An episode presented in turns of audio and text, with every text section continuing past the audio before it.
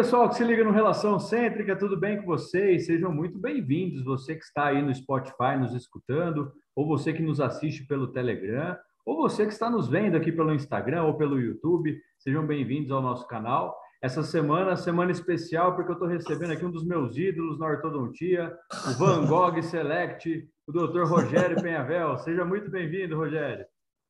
Muito obrigado, Renzo, mais uma vez. Cara, eu estou gostando cada vez mais da sua abertura.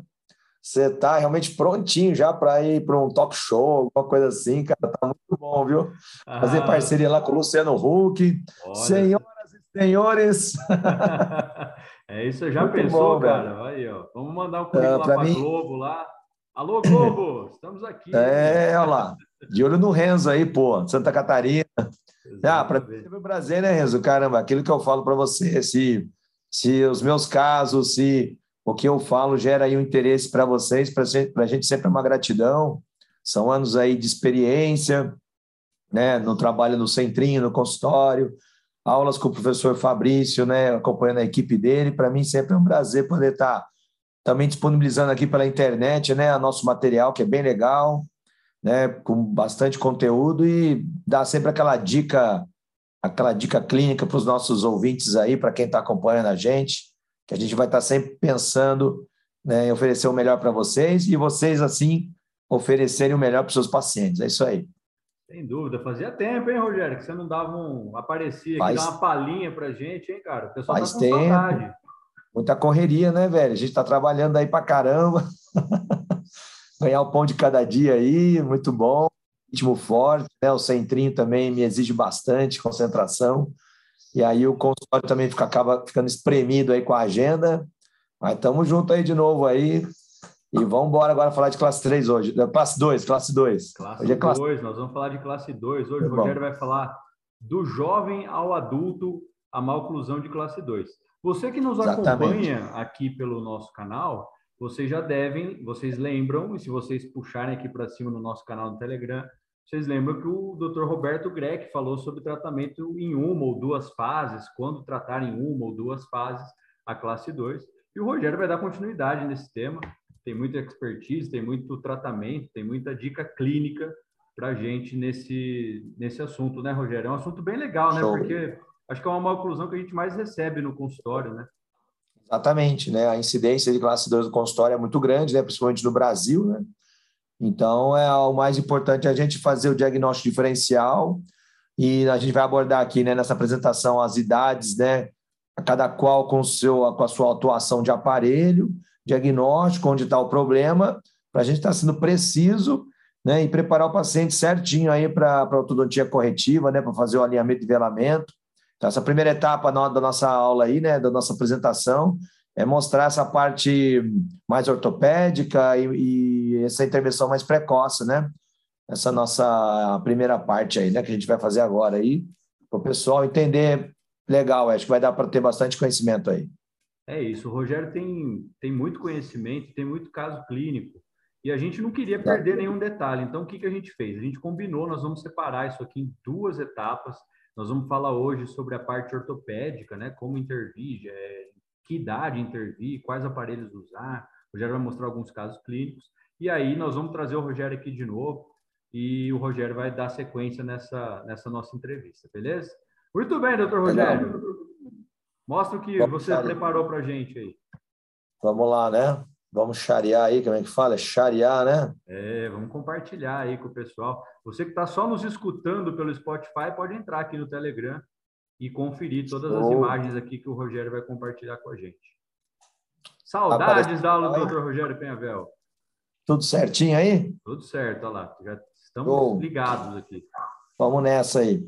Bom, a, a ideia, a, a, primeira ideia de eu criar esse nome, né, é a real perspectiva para a conduta com classe 2 do jovem adulto é porque há muita especulação, né? É, até gostei, um abraço aí para o professor Marcelo Valério, eu vi que ele conversou com você sobre elástico, não é? Exatamente. O Marcelo falou com a gente sobre elástico. É, faz muito tempo essa aula? Não, não faz muito tempo não, cara. Marcelo. Não faz, né? Não, não faz não. Um abração aí então, Marcelo Valério.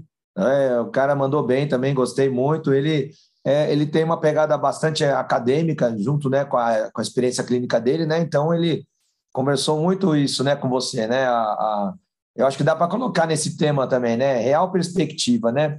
É, o que realmente a ciência mostra e o que a, as experiências de consultório mostram, né? Então a gente sempre tem que basear realmente o nosso trabalho na, na, na, na experiência é, científica também, né?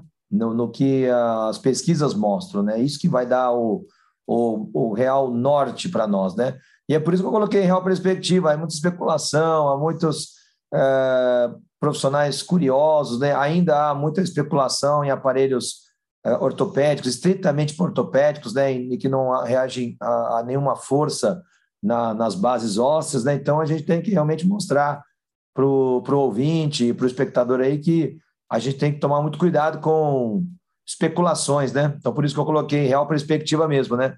Atuando de maneira é, bem realista no nosso consultório, né?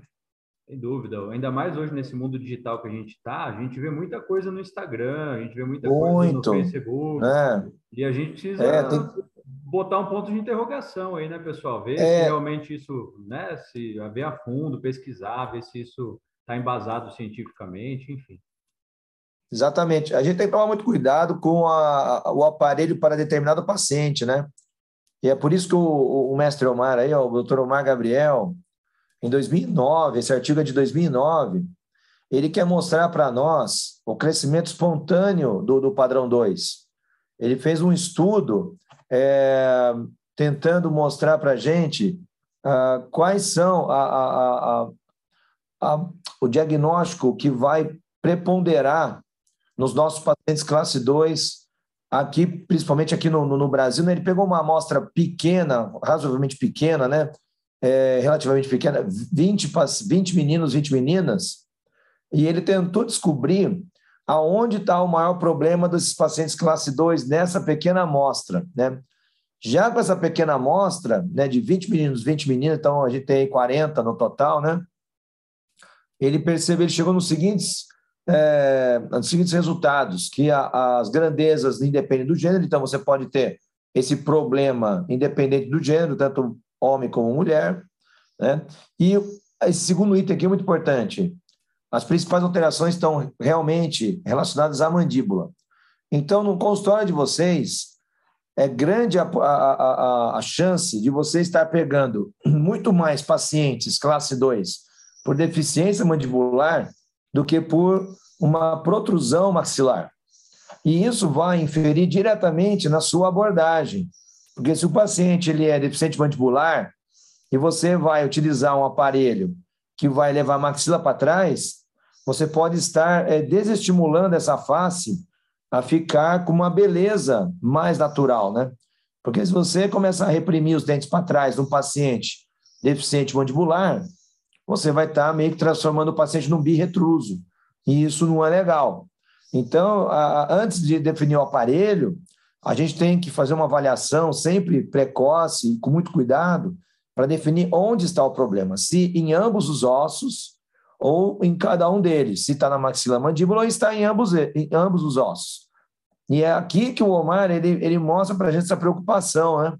É, ele diz aqui no terceiro item: a morfologia facial está definida precocemente. Ou seja, nós podemos já avaliar um paciente de face lá com seus 6, 7 anos, apesar da mandíbula ainda ser, vai vir sofrer um surto. Lá nos seus 11, 12 para meninas, 13, 14 para garotos, a gente já tem sim uma definição bem precoce do design facial, de como vai ser essa silhueta, porque a mandíbula, que o paciente que é deficiente mandibular, ele já apresenta uma mandíbula pequena desde o início. Né? Aqui, no último item, a mandíbula do padrão 2 é menor do que a do padrão 1. Ou seja, não existe aquela questão do cara é retrognata, jovem, e ele vai ter a mandíbula grande no futuro. Assim como os aparelhos ortopédicos que estimulam mandíbula, eles também não vão extrapolar o, o crescimento, é, a, a, o, o, potencial genético desse paciente de dar uma mandíbula melhor. Olha aqui, ó, o determinismo genético existe nas características do arcabouço esquelético, ou seja, uhum. o que nós temos no crescimento crânio-facial, quando se trata de mandíbula, é o determinismo genético. O côndilo é um osso endocondral. Essa, a parte da mandíbula localizada no côndilo, no ramo mandibular, ela tem um potencial de crescimento endocondral e, o, e o tecido endocondral ele é genético. Então, filho de pai alto tem muita chance de ser alto. Filho de pai com retrognatismo tem muita chance de ser retrognata, independente do estímulo do aparelho que você vai usar. Entendeu, Então, esse é muito importante para a gente começar a conversar aqui sobre classe 2. Sem dúvida, identificar onde está o problema, né, Rogério? Se está na maxila, se está na mandíbula, ou se é os dois, né? Para a gente Exatamente. definir o que, nós vamos fazer. Exatamente. Então, eu, eu, determino aqui já no começo quais são os principais fatores que a gente poderia estar tá usando para decidir o que faremos com esse paciente classe 2. Nós estamos aqui, então, a idade. Quanto mais jovem, mais chance de utilizarmos de um, de um aparelho com intenção ortopédica, reprimir uma maxila, estimular uma mandíbula no seu determinismo genético, determinar qual a base óssea envolvida. Então, a depender da base óssea envolvida, nós vamos utilizar de um aparelho 1A e B conjugado lá para os 9 anos de idade desse paciente. Se é a maxila que está para frente, realmente, se a base da mandíbula está boa, um crescimento mandibular bom, a gente vai tentar, então, pegar essa criança com 9, 10 anos. O que é 9, 10 anos? Intertransitório. No intertransitório da, da dentição mista, da dentadura mista, é que nós vamos ter um pico de crescimento da maxila. E a mandíbula não. A mandíbula ela vai ter o pico de crescimento seguindo a, a, a, a puberdade, a idade hormonal da criança, a idade óssea, né? quando ela atingir o pico de crescimento. Então, a mandíbula vai, vai seguir esse, esse padrão, esse, esse, esse referencial. Já a maxila, não. Então, dependendo da idade, a gente vai ter diferentes abordagens. Colaboração do paciente. Eu vou usar um paciente, vou usar um aparelho removível ou vou partir realmente para um fixo? Grau de severidade. O grau de severidade ele vai determinar o qual aparelho realmente eu vou escolher. Se é melhor então partir para um fixo pelo grau de severidade. O que, que eu vou fazer? Será que eu já aviso os pai e a mãe que possivelmente vai precisar de extração, vai precisar de uma ortognática, né? Então não adianta nada a gente pensar sempre em compensar. Né? Eu vejo muitas, muitas apresentações sobre mini implantes, mini placas. A, a ancoragem óssea está aí para todo mundo ver. É realmente uma realidade maravilhosa no nosso trabalho, mas é, toda essa, essa, essa novidade, alinhadores, tudo isso não muda a questão genética do paciente, não muda a, a, a, a condição que você vai ter é, refém de um crescimento craniofacial. Então, o mini implante não vai estimular a mandíbula, assim como vai reprimir uma mandíbula prognata, a mini placa não vai conseguir é, tamanha atuação no paciente retrognata.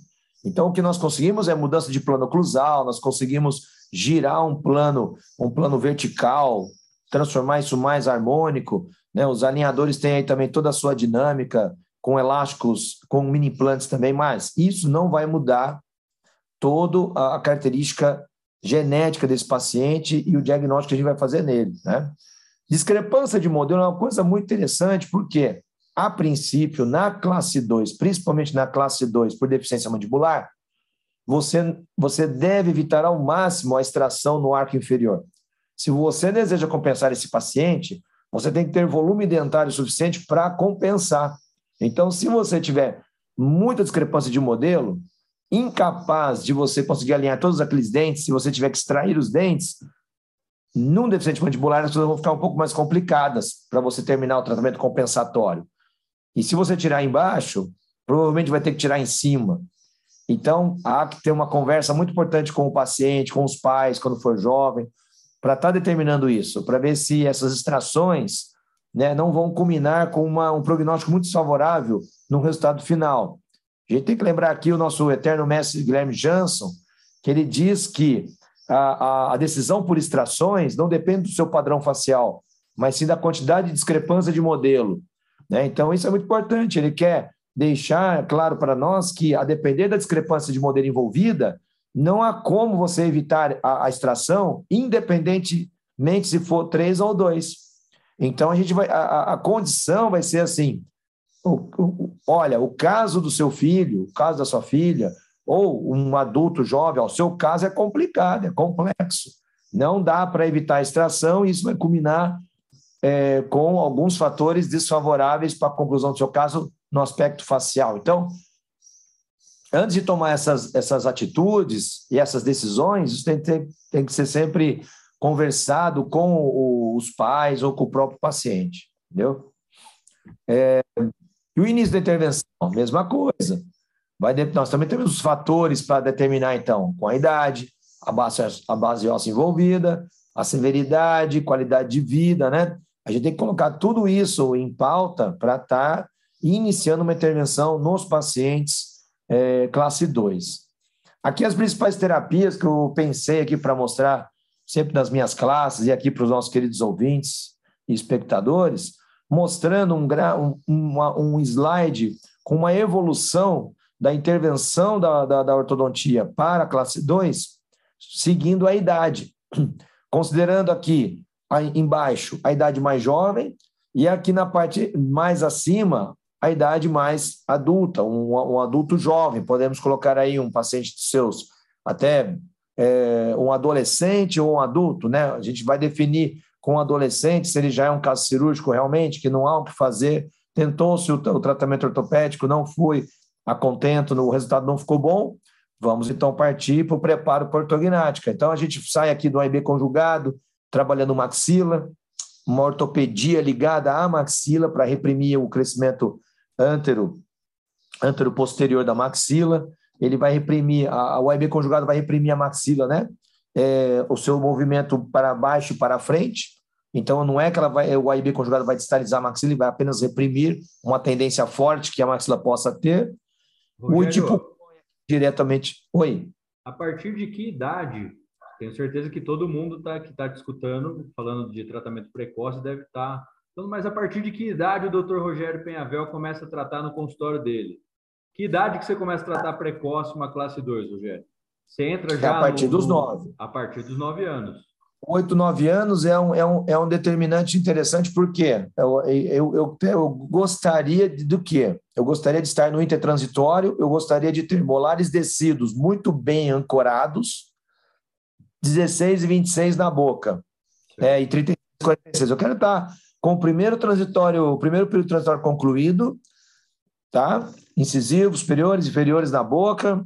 Eu gostaria de ter uma implantação muito boa, então você não pode muito perder o time. Então, a partir dos 7, 8, nós temos então crianças que vão esfoliar muito mais rápido, a velocidade de transição do primeiro período até o segundo período é muito rápida, é muito mais rápida. E também temos os mais lentos. Então, se você tem um paciente de classe 2 consultório e você identificou que a mandíbula dele é muito boa, mas você tem uma projeção, uma projeção antero-superior, você tem aquela classe 2 tipo 1, né, com o aumento de overjet, overbite, né, e você tem uma mandíbula legal, você tem que ficar atento a não perder o time para colocar um IB conjugado entre 8 e 9 anos de idade. Porque se começar a passar muito tempo, o que nós vamos ter? A a, a, o início de risoles dos molares descidos. E o início de risoles vai tornar o aparelho com pouca implantação. Você vai transferir a força do splint maxilar, né, daquele acrílico, para os dentes, que vai, é, consequentemente, transmitir a maxila. Então, se eu não tenho uma boa implantação dos molares descidos, eu vou ter mais efeito dentário e menor efeito ortopédico. Essa é a grande briga, essa é a grande discussão, essa é aí que está o, o problema de tudo. O quanto eu consigo de efeito ortopédico e o quanto eu vou ter é, perda desse efeito ortopédico para um efeito dentário. Então, se eu tiver bastante implantação do dente na maxila, eu vou conseguir transmitir uma qualidade de força melhor para inibir o seu crescimento antero-posterior, entendeu, Renzo? Até na questão vertical. Né? O EB conjugado ele é bom para tentar é, reprimir um pouquinho a, a descida da maxila para baixo, né? em maxilas verticais também, né? em pacientes dóceis Tá certo? Tá? Beleza. Com relação à idade, é isso. Passando um pouco o tempo aqui, ó, mais para frente, nós vamos ter a, a, o pico de crescimento, nós vamos ter a puberdade. E aí a gente vai tentar usar de aparelhos que estimulem mandíbula. Nós temos o Bionator, que é um ortopédico funcional. Nós temos o Herbst e o ativador como aparelhos com força. Aí vai utilizar, nós vamos ter mecânica, nós vamos ter ativação de força aí, porque o Herbst é fixo, o propulsor, e o ativador é um removível, mas ele também liga-se a um, a um aparelho externo, se você quiser, assim como o IB conjugado, para fazer a força sobre a, a, a, a, maxila também. Só que ele vai também estimular a mandíbula, porque ele é um, um aparelho bimaxilar. Né? E ele tem o, o parafuso, e ele tem um parafuso expansor, e também tem o arco vestibular, para levar os dentes para trás. Então, aí ele já atua com com força. Apesar dele ter o efeito ortopédico dele, ele vai, vai usar de, de força sobre os dentes, né? Perdemos. Já entra em outra discussão também, né? Que é o, ou o aparelho móvel ou o aparelho fixo. O que, que é melhor? Ah, qual que é melhor para o meu paciente? Por isso que eu coloquei naquele gráfico atrás, né? Aquele círculo com, a, com os eventos, a colaboração do paciente. Se você não tiver um perfil de paciente colaborador, nem adianta começar o tratamento. Ou você vai começar e sente o paciente por uns meses, um, dois, três, máximo quatro meses, e percebe que às vezes não vai ser possível continuar aquela terapia, porque simplesmente a mãe e o pai sempre relata que o, o filho está colocando o aparelho na estante, no criado mudo, na pia, menos na boca, né? Entendeu? Bom, quando a gente perde agora a, fase de crescimento, a gente pega o paciente agora na, dentição permanente jovem, e aí você vai alinhar, nivelar, chegar em fios pesados e vai se utilizar de propulsores, twin force, forços e, e outros, né? É, elementos, outras marcas, outros produtos que fazem a, o, a, a, união né, com propulsores né, do arco superior com o arco inferior, sistema telescópico, né? É, e os distalizadores. Né? Nós temos aparelhos, o pêndulo, o pêndulo nós temos podemos estalizar com mini implante já nessa fase também. Nós temos vários desenhos de aparelhos que vão tentar o que agora? Distalizar molar. Então agora, agora chegou naquele momento. Se o paciente era mandibular e ele chega classe 2 para nós nessa fase, ele não teve a oportunidade do tratamento ortopédico, agora a gente vai ter que começar a questionar essa classe 2 aqui, como que nós vamos tratar? Perdemos o time ortopédico. Então, a gente agora vai ter que pensar se realmente vai ser ortodôntico a resolução ou se vai ter que começar a pensar realmente numa ortognática, né? E aí vamos, vamos colocando aí mais elementos, ó, mini implantes com mini placas também, ó, o trabalho das mini placas é extraordinário. Eu não trabalho, mas tem colegas que têm expertise nisso, se dão muito bem. Tem que ter aquela questão da, das duas cirurgias, né? Uma para colocar, outra para tirar, mini placa tem a, a, mecânica tem que ser muito bem aplicada, o profissional tem que muito bem saber o que vai fazer com a mini placa, para não ter efeito colateral indesejado, né? Os mini implantes também, não adianta nada você saber colocar um mini implante, mas não saber o que fazer com ele, ou você não ter uma boa expertise na mecânica, na colocação, vai causar inflamação nos extraalveolares, então tem que saber ali lidar com cada tipo né, de, de, de mecânica, né? É, dentro de todo desse, desse salão aí de opções, né, tem a, a, a mecânica mais simplista, que é o uso de elásticos de classe 2. Né? E aí envolve também a colaboração do paciente e vai envolver aqui também a, a, possibilidade de suportar os efeitos colaterais. O que, que a mecânica com elástico classe 2 tem de efeito colateral? Vestibularização de cílio inferior e retroinclinação de cílios superiores. Então, será que o paciente aceita esse tipo de mecânica? Será que não tem que extrair mesmo, né, na parte de cima? Será que tem que fazer strip embaixo? Ou seja, porque se tiver muito protrusão inferior, vai ser já um caso meio crítico para usar a mecânica com classe 2, né, elástico de classe 2, a não ser que faça muito torque no fio, enfim, impedir que o, o incisivo inferior vestibularize muito mais. E aí agora a gente vai partindo para uma, uma ortodontia não conservadora, quando, quando permitido, a gente vai partir para a extração de premolar. Já dizia o nosso grande mestre Guilherme Jans também, a questão do tempo de tratamento, né? É, às vezes você vai ter uma ortodontia muito mais simplificada, uma mecânica muito menos atuante, se você já partir direto para premolar, extração de premolar, quando você tem já uma relação de meia classe 2 para classe 2 completa, e onde você é, perceba que as extrações não vão afetar de sobremaneira o, o sorriso, né? Ele, tem um trabalho que a Mayara Patel mostra para a gente, né? Sobre a questão do, do sorriso, né? O, o paciente, é, na verdade, não é sorriso, o paciente de lábios fechados. E você tentar adivinhar quem extraiu e quem não extraiu. Né? O, o trabalho chega a uma conclusão que, em muitos casos, não é possível determinar se o paciente fez extração ou não, né? É, é, pela silhueta. Então, quer dizer que, às vezes, ou muitas vezes, a extração não vai prejudicar o perfil em repouso do paciente. Né? Bom, e finalmente, a ortognática.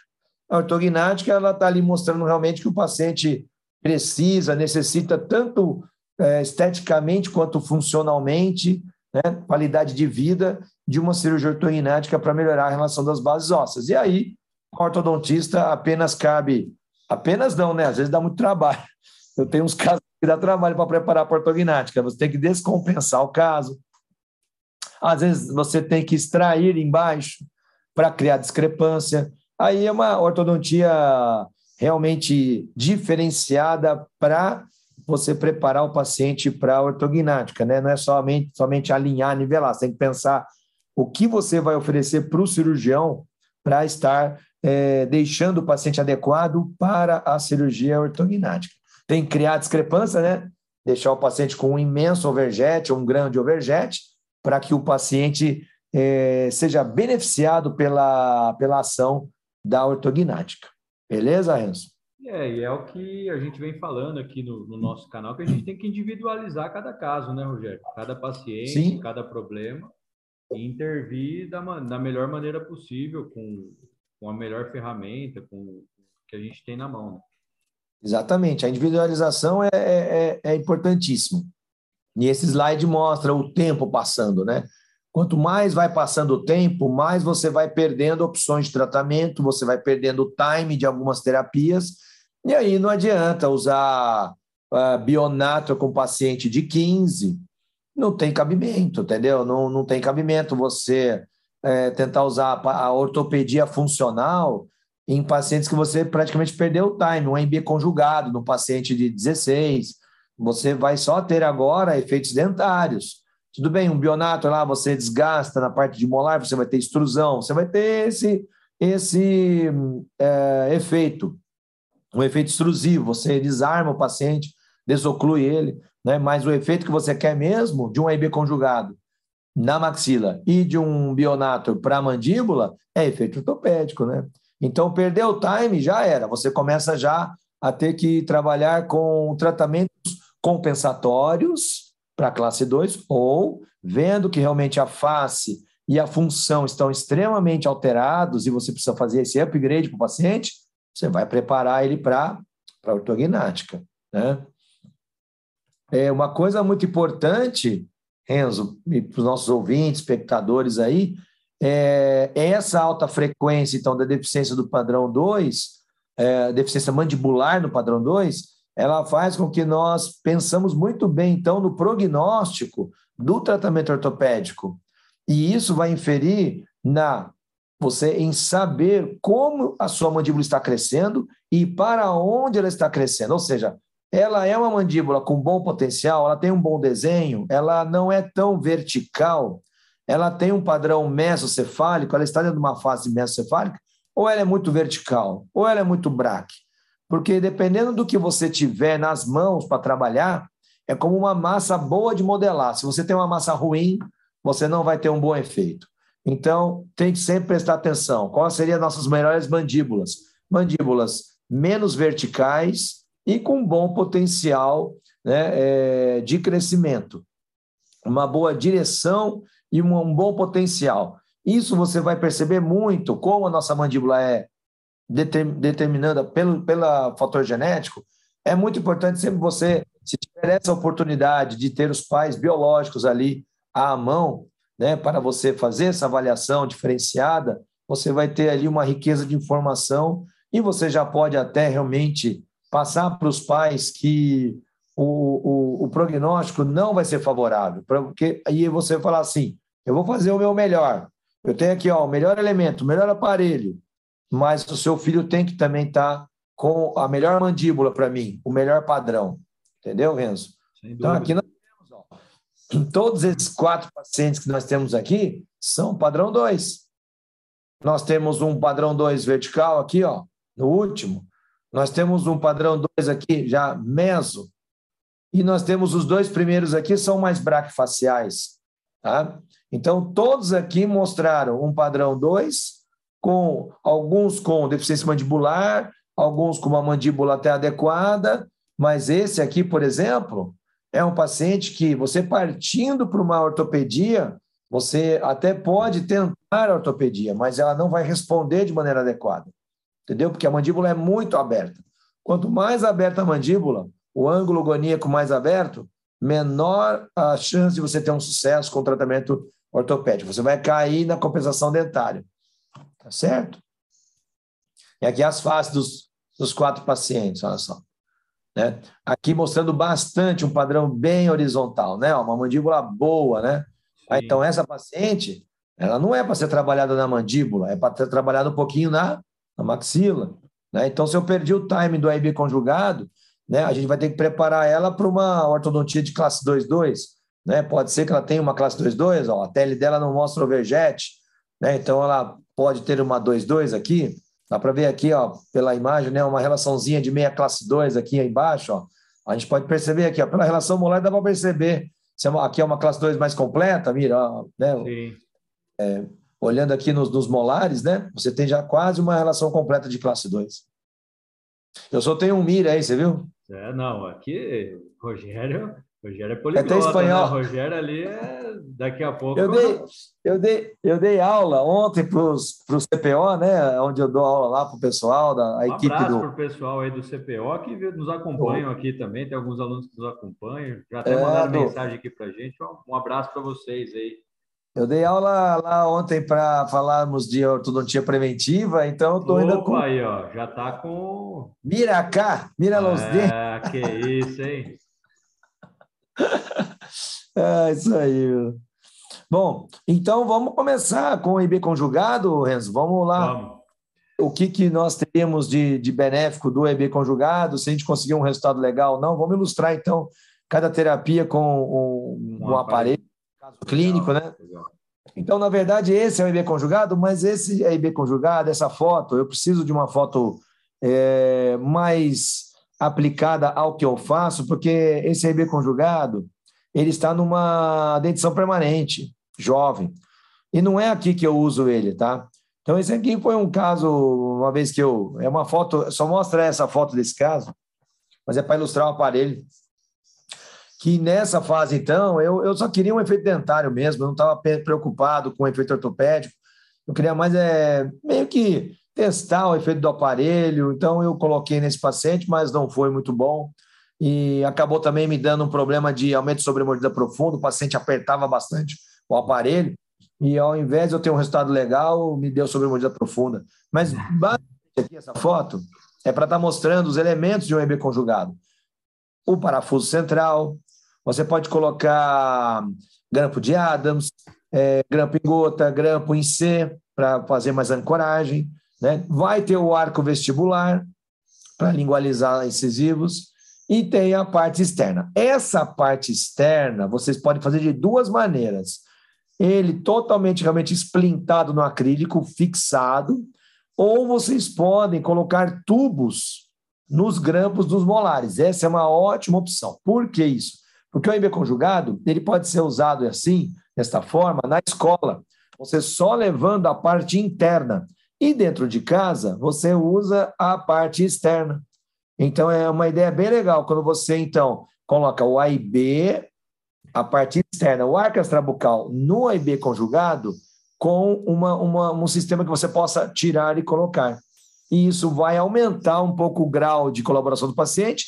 Enquanto ele não está com a parte externa, ele está estimulando um pouco o transversal, porque você pode ativar lá as suas duas a quatro ativações por mês, e você vai estar também fazendo força para diminuir a protrusão anterior superior com o arco vestibular. Então, você vai estar podendo fazer expansão dental volar e você pode estar também lingualizando os incisivos superiores enquanto ele usa na escola, em público. Quando estiver em casa, coloca lá o arco, o arco externo ancorado na, na cabeça e você vai ter a força que vai reprimir o deslocamento para baixo e para, e para a frente da, da maxila, tá?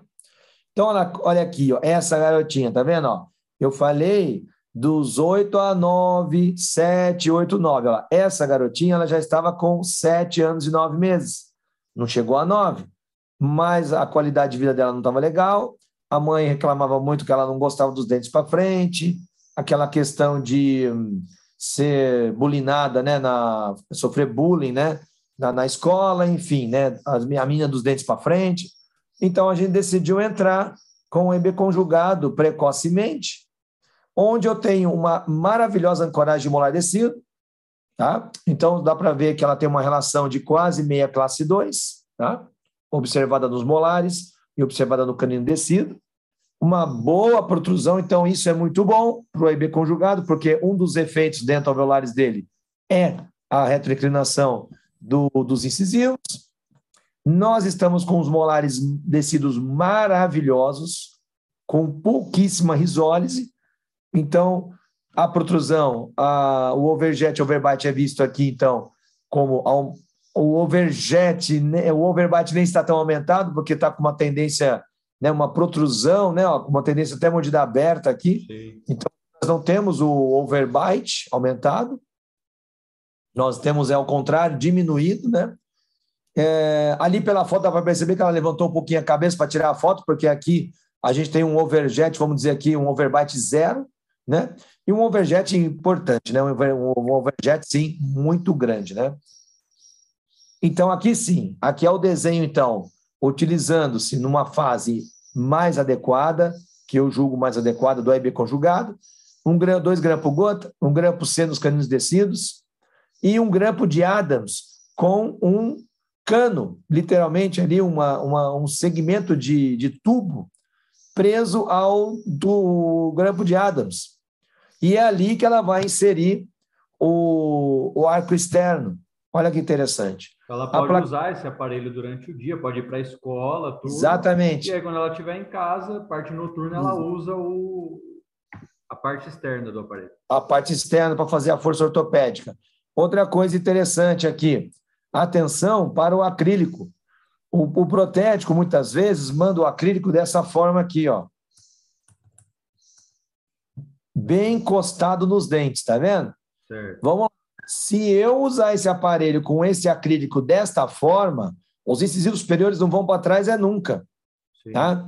Então, quando chega o aparelho, ou você já pede, você lembra de pedir para o pro, pro protético, que você não quer o contorno das faces palatinas dos incisivos. Olha lá, uma dica clínica aí, porque Legal, senão incisivo, os incisivos não vão para trás, tá?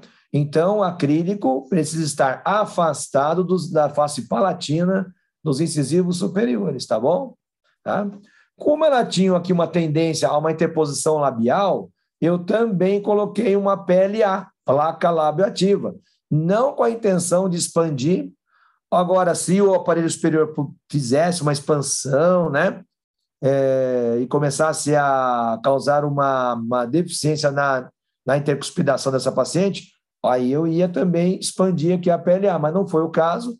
Eu não usei essa PLA para uma expansão dentovalar, mesmo porque ela não precisa, porque ela tem diastemas embaixo, ela não tem apinhamento uh, primário, né? Então, eu vou usar a PLA apenas para inibir o posicionamento do lábio entre os incisivos superiores e inferiores, ok? Então, aqui uma, uma foto já com um certo tempinho de uso do aparelho. Dá para ver que os incisivos já foram um pouquinho já para trás, né? E aqui é, ela com oito anos e dois meses, já usando o aparelho há algum tempo já, e aqui, ó, um ano de A e B conjugado, dá para ver que ela melhorou o perfil. Ela sim tem um pouquinho de deficiência mandibular, sim. mas decisivos foram para trás. Então, olha assim, olha aí, ó, um ano, um aninho de B conjugado. Canininho classe 1, O molar também saiu daquela relação de meia classe 2. Canininho dos dois lados, ó. O canininho, naquela época que ela tinha classe 2, o canininho está sem ponta. Sim. Então, agora, quando ele fica entre os dois dentes, né, ele não tem aquela pontinha, né? Porque ele perdeu quando ele, ele ainda estava em classe 2. O overjet, até o, over, o overjet melhorou demais. O overbite, o, o overbite aumentou agora, né? Porque agora os dentes foram, foram para trás, né? Então nós tivemos agora o aumento do overbite, né? O arco dentário superior ficou um pouquinho mais parabólico, com o efeito dento-alveolar. Então, o efeito dento-alveolar. O efeito de expansão do AIB conjugado não é igual do Hirax, nem do RAS. É um efeito dento-alveolar. Ortopédico aí é a tentativa de levar o ponto A para trás, toda a maxila, ou reprimi-la né, em relação ao crescimento craniofacial, de não deixar ela projetar muito para frente. Agora, Renzo, olha só, os molares descidos vão começar a sofrer esfoliação, e principalmente aqui, ó, o 54. Então, começa a chegar numa fase já que o aparelho vai começar a ficar instável. E aí é interessante a gente interromper a, a terapia. Mas mostrando aí, ó, um aninho olha de terapia. Como o incisivo estava bem para frente, né? Uma dica é, que o Dr. Dino ele usa muito, o Leopoldino Capellosi, eu gosto daquela, daquela avaliação dele, da, da linha que, que fica aqui, ó, a linha de plantação do nariz, é certo que aqui ela jogou um pouco a cabeça para frente, tá? O plano aqui, o, o nosso plano de camper, né, ele ficou um pouquinho ascendente, né? Aqui ela está com o plano de camper melhor, ó, posicionado, ó. Eu, eu coloquei, né, do tragos à base do nariz, o camper dela está melhor posicionado. Então, é, a base do nariz aqui a gente tem que observar bem para identificar com uma linha vertical saindo da glabela aqui, ó. Quanto mais inclinada esta linha, quanto um ângulo for maior, é, a gente tem um envolvimento maior da maxila. Aqui ficou exagerado, porque ela levou a cabecinha é, um pouco. Levantou, né? Ela levantou a cabeça aqui. Isso aqui está tá claro isso.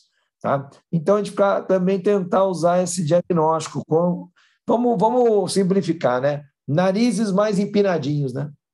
O nariz está muito empinadinho, dá uma olhada, mas não na, não na ponta, na base. Olha na base. Se o plano da base do nariz está muito inclinado com a, aqui esse ponto da, da vertical verdadeira aqui, ó, puxando aqui na glabela aqui, a gente pode estar tá tendo um paciente com envolvimento maxilar no nosso padrão 2. A teleradiografia mostra, né, que ficou muito legal o efeito. Né? Nós tivemos aí, então, um deslocamento da, da nossa maxila para trás. É, eu não tenho as medições cefalométricas, mas uma coisa é certa: o incisivo foi para trás, né? Isso é uma certeza. Isso é fato. Isso é fato. Eu não tenho é a medição cefalométrica, mas veja só que interessante. Tem artigo, isso aqui é uma coisa bem interessante eu acho. Tem artigos que eles são contestados para mostrar efeito de AIB conjugado, é, para mostrar que teve o efeito ortopédico, quando o artigo usa o ponto A. Olha aqui, pessoal, onde está o ponto A. O ponto A está aqui, né, na convexidade aqui entre a espinha nasal anterior e o, e o rebordo alveolar do, do incisivo superior. O ponto A é bem aqui. Perceba, Renzo, que quando o dente vai para trás, o rebordo alveolar ele remodela. Sim. Consequentemente, aqui, ó, a olhos vistos, sem eu ter encefalometria na minha mão, é com certeza o ponto A saiu daqui ó, e foi para trás. Dá para perceber isso? Dá para perceber. Nós perdemos a convexidade aqui, ó, esse volume foi embora. Ó. O ponto A, então, está mais para trás. Concorda comigo? Ó, dá para perceber aqui. Sim. Grande volume aqui, e aqui ele está mais raso. Ó. Olha o desenho geométrico aqui, ó. Vamos imaginar um triângulo aqui e um triângulo aqui. Esse triângulo ficou menor do que esse. O que significa? Se eu usar um trabalho científico e falar assim, olha, pessoal, o ponto A da maxila foi para trás, isso significa que eu tive efeito ortopédico? Talvez não. Talvez não, porque o, o, o ponto A ele pode ter ido para trás sempre, pura e simplesmente, por uma lingualização do incisivo superior. E ele indo para trás, o rebordo alveolar remodela. E o ponto A automaticamente vai um pouquinho mais para trás, não significando então que todo o complexo foi para trás. Então, qual seria a melhor referência? Seria NA-NP. Então, um pouquinho de ciência aí para nossos ouvintes, né? Então, a gente poderia pegar aqui um, uma referência aqui atrás, na base do crânio, puxar uma vertical aqui na cela e puxar esta, esse plano, ó, NP e NA. E aí sim, algo que está independente do, da verticalização do incisivo superior. Entendeu, Renzo? Entendi, entendi. Eu acho que ficou claro também para o pessoal que está assistindo e o pessoal que viu, porque realmente, é, dependendo da posição da inclinação do incisivo ali, isso pode mudar, né? Isso pode alterar. Pode mudar. A remodelação. Eu vi isso, eu não sou, né? Como você já me bem conhece, eu não sou um cara que sei falar o artigo de cara como o nosso mestre Fabrício, a Maiara, e agora o Marcelo Valério também está vindo com toda a força, com essa pegada acadêmica, né? É, nas aulas dele, eu acho muito legal isso. Então, eu vi em algum artigo esta, esta contestação, esta, essa crítica construtiva, falando que é interessante não buscar, dar uma discussão. Eu vi isso numa discussão de artigo que não é interessante pegar o ponto A para determinar efeito ortopédico de aparelhos que tentem reprimir a, a maxila para trás, entendeu? A gente pode procurar, vou procurar e, e colocar aqui para o pessoal que esse, esse. Isso. É. Olha, o efeito clínico é maravilhoso, né? Muito legal, né? Então, ó, valeu a pena o sacrifício da garotinha, né? Ficou bem legal. E aí ela vai para a edição permanente, aqui com 10 anos e 10 meses. Chegou, então, agora uma identificação, um diagnóstico de que a mandíbula poderia ser um pouco levada para frente e eu poderia ter um ganho de dimensão vertical. Eu era, eu estimulo, eu pensei é, em estimulá-la a usar um Bionator aos seus 11 anos de idade. Então, eu dei um Bionator para ela, para estimular aquele crescimento, é, como ela tem 11 anos, é uma menina, né? Eu não tenho aqui a carpal dela para mostrar, mas ela estava próxima de um pico de crescimento e eu achei que seria interessante a gente tentar um estímulo. Ela não usou muito bem, é, tem que falar aqui que ela não usou muito bem o, o, o Bionator, e aí a gente já partiu para o fixo. E aí eu fui fazendo aquela compensação final, né, com a evolução dos arcos, não precisou usar, não senti necessidade de usar o, os segundos molares da mecânica, e tá aí, ó, finalizamos Bonito. Uma, parábola, uma parábola bonita, né? De arco, um alinhamento legal, fechamento dos espaços, curva de espelho nivelada. Eu gosto dessa foto, eu, eu, gosto de tirar essa foto, mostrando assim, ó, a, o plano, né? É, corrigido, né? Então, em alguns casos, dá para não usar o segundo molar, em alguns casos torna-se imprescindível, né?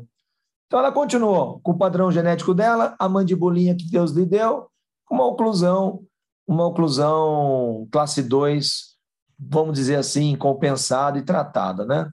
Mas ficou bonito, hein, cara? Tá vendo? É disso que eu estou falando, viu, pessoal? Vocês estão acompanhando o canal, é, de, é desse tipo de tratamento e dessa, dessa finesse no tratamento que a gente está precisando no nosso dia a dia, esse capricho do Dr. Rogério Penhabel. Já falei em é, aula isso, viu? Já falei em aula oh, isso. Obrigado. Você, você puxa saco, você, você é meu filho, então não dá. Você Ó, você, o Roberto Greck, eu, eu, eu, eu aceito com um maior carinho, mas vai marmelada. É não, eu, eu tenho vê, consciência, assim. Capricho, eu tenho consciência é que, eu, que eu me. É diferente. Eu, eu, tenho consciência de que eu me dediquei bastante para vocês e me dedico muito com os meus casos. É que, é que vindo de vocês é, é, é aquele carinho de, de sobrinho para tio, de pai para filho. tá valendo, mas tá valendo, enche o coração de maneira igual. É, isso aí, cara. É, ó, o Bionato também, vamos tentar é, é, tirar o, o, um pouco do encanto do Bionata, né?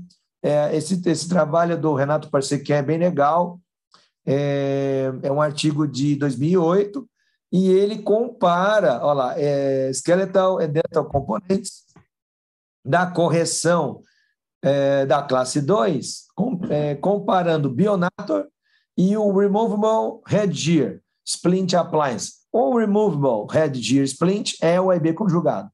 Então, o, é, ele, ele faz uma crítica construtiva aí né, mostrando que o, o bionatro, quando comparado com o AIB conjugado, ele também vai fazer compensação dental alveolar, né? É, juntamente com o AIB conjugado. Então, o AIB conjugado também tenta fazer ortopedia e o Bionator também tenta fazer ortopedia, mas um vai tentar fazer ortopedia na maxila, o outro vai tentar fazer ortopedia na mandíbula. Acontece que nós temos aqui, ó, olha, ele escreveu aqui, é, é grave, né? É meio forte, né? O efeito ortopédico é secundário. Ele colocou como secundário neste estudo, então, aqui, né, da, do American Journal de 2008, né? Ele colocou e olha, vamos, a gente vai dar uma olhada na amostra ali, ó, compor, é, a, a amostra foi de 50, 50, 17 para cada um, né? É, 51 pacientes, ele jogou 17. Na hora de fazer ali, acho que a, o refinamento da, da amostra deu 17, 17. Né?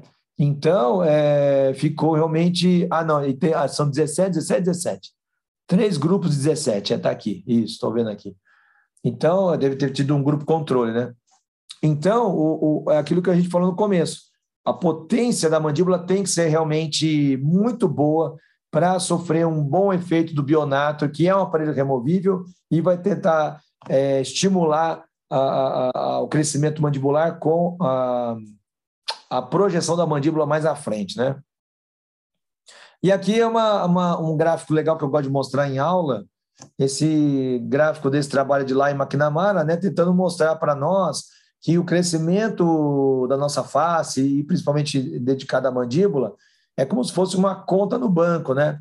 É, quando você usa a, a, todo o crescimento, toda a ortopedia é, mais cedo, quando você faz ortopedia, você está tentando adiantar aqui um crescimento. E alguém que não, não faça a, a ortopedia pode estar chegando quase que no mesmo lugar. Né? Então, é, é isso que ele está explicando aqui, né? Essa linha vermelha é um crescimento esperado sem tratamento, né? E a linha cinza, né, é uma é uma é uma tentativa de, de melhorar esse crescimento. A linha cinza, mas que na verdade não ocorre, né? É uma simulação, olha lá, né? Uma simulação. Então, a, a, quando a gente tem né, um crescimento não muito favorável, é, você tem acaba que você tem uma porcentagem de, de crescimento de mandíbula, que é o verde aqui, ó, o cinza se desprende aqui ó, e vai para o verde. E o verde, é, a gente tem uma aceleração e acaba chegando no mesmo lugar. Então, não sei se ficou claro para o ouvinte entender que o tratamento ortopédico pode, muitas vezes, ele apenas é, acelerar algo que vai acontecer no futuro. Tá? É como se fosse uma conta no banco. Mas também, por outro lado, o ortopédico ele vai desarmar a mandíbula, ele vai tentar é, desocluir a mandíbula da maxila e por um tratamento expansionista, você tratando a expansão do arco superior, você liberando esse crescimento, você liberando essa oclusão, você possa sim ter um crescimento um pouco a mais do que teria, né, sem um aparelho ortopédico, tá? Então, é muita é muita discussão aí, né? Temos muita discussão e é, por que isso eu... que se levanta tanto o. Ah, mas por que, que eu vou tratar então ortopedicamente, sendo que eu posso esperar esse paciente? É. E eu trato é. lá quando tiver com todos os dentes permanentes, e tem muito isso ainda, né, Rogério? Muito isso. É, eu, eu já ouvi muitas vezes o Rodrigo Cansado, um cara que eu respeito pra caramba. É, ele às vezes fala, ele fala, Rogério, olha, o negócio, eu, numa conversa de bastidor aí, ele falou, Rogério, o negócio é o seguinte, eu, eu tô tratando tudo em uma fase só. Eu alinho, nivelo e jogo um twin force no paciente, entendeu? Então, assim, é, talvez ele, ele não esteja mais motivado a tentar usar alguns aparelhos, porque ele também é um cara muito antenado, né? Ele é um cara também, o Rodrigo Cansado é um cara muito, professor, professor Rodrigo Cansado, né? Ele é muito acadêmico também, né? Ele tem a, a parte de pesquisa dele, né? Esse pessoal, né? Vamos lá, Maiara Patel, que eu estou falando aqui, Grande Marcelo... abraço aí para a Maiara, para o Marcelo. É, um abração aí para a Maiara. Ah, você pega essa turma aí que fez a, a, aqui, né, puxando aqui o valor, né, é, a, nossa gratidão a esse departamento da FOB, de ortodontia, grandes, grandes mestres, né? Então a gente tem ali o Luiz Fernando Castanho Henriques, né, o orientador da Maiara, o, o Marcelo Valério foi o Guilherme Jansson, Fabrício, Danilo Valarelli. Ah, ali é o Rodrigo Cansado. Então, são pessoas que fizeram uma história junto com os professores lá, né? Então, não tem como, os caras têm know-how, né? Então, a gente tem que respeitar essa leitura deles, né? Então, às vezes, alguns, realmente, alguns, algumas intervenções acabam sendo mais de torcida do que de realmente você ter aquela certeza. Então, viu o pai e a mãe com mandíbula lá atrás, você fala, cara, vamos usar, vamos tentar usar, vamos ver se estimula. Eu tenho essa conversa no meu consultório, né? Tá? Então, ó, esse aqui, por exemplo, ó, esse aqui, eu vou falar para você, esse paciente com 14 anos, então é um menino. Só que o menino, né? O menino ele tem aquela aquele potencial mais tardio, né? É, de, de, de crescimento, né? Mas o que eu percebi mais nesse paciente, que é por isso que ele está aqui hoje, para os nossos espectadores verem, é que eu consegui um ótimo efeito vertical. E eu gosto muito do Bionator para efeito vertical. Porque como ele desarma o paciente, você deixa o paciente com a, com a oclusão desarmada, ou seja, você aumenta a dimensão vertical, e quando você começa a desgastar o acrílico, você consegue um efeito ortopédico bem, ou, perdão, um efeito de extrusão muito bom. E eu já ouvi também é, artigos falando, né, ou até em literatura você vê isso em livros, aquele osso que você coloca na juventude, ou seja, que você vai ter um incremento numa extrusão dentária na juventude, na, na, na permanente jovem, você vai ter, vai ser um osso mais estável, porque a musculatura vai se acostumar com, aquele, com aquela dimensão aumentada. Você está com o paciente em crescimento, né? Então, aqui, por exemplo, a gente teve uma extrusão maravilhosa e tivemos também um efeito ortopédico seja ortopédico misturado com dental alveolar, nós tivemos. Então vamos lá, estamos aqui com um paciente classe 2, praticamente completa, uma boa maxila, uma boa mandíbula, não temos aí atresia. E veja com quatro meses de bionato como ele já ficou. Quer ver? Ali usando o bionato aqui. Então, isso aqui é muito importante, fazer o desgaste, né? Para você permitir extrusão. Você pode começar pelo molar, depois você vai aumentando para o segundo pré. Você pode até trazer um pouquinho aqui para o primeiro pré, mas é interessante você deixar mais aqui, para que o primeiro pré consiga estabilizar o aparelho. Aqui uma foto que eu tirei semana passada de um outro paciente, tá mais óbvio aqui, ó, os molares no ar, ó. É. Tá vendo? Eu deixo os molares no ar mesmo, e, ó, e aqui é o primeiro pré, ó.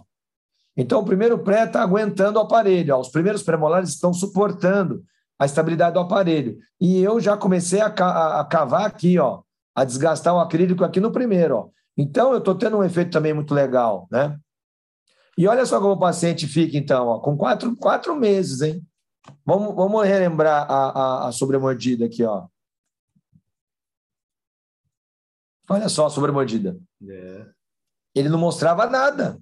Ele não mostrava nada de incisivo. o tamanho da sobremordida dele. E com quatro meses de aparelho, ele ficou assim. Então, eu acho muito interessante. Quem, quem, quem destruiu primeiro? Olha lá atrás, ó, o molar, ó. É. O batendo, aí nós temos o segundo pré no ar ainda. Aqui também dá para ver claramente que o, 30, o 35 está no ar, né?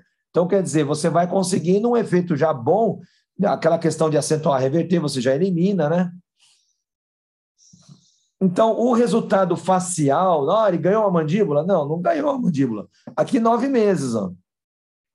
Ah, nove meses de bionato, o menino usava bem. Mas ele saiu de uma classe 2 completa para uma, uma meia, praticamente, ó. Sim. Tá?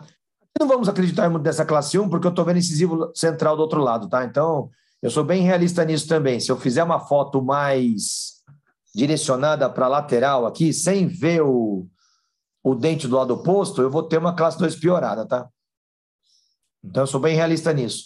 Então, aqui é uma meia classe 2 que nós estamos, tá? Do lado direito e um pouco menos do lado esquerdo. Então já melhorou bastante a, a questão, né? Olha, olha a tele, menos. Olha que bonito. Olha só. Como subiu o osso, tá vendo? E como já diminuiu um pouco a vestibularização do cimo inferior. Sim. Porque agora, com a dimensão vertical um pouco aumentada, a gente já tem um melhor efeito, né? Tá vendo só? E aí vai para o fixo.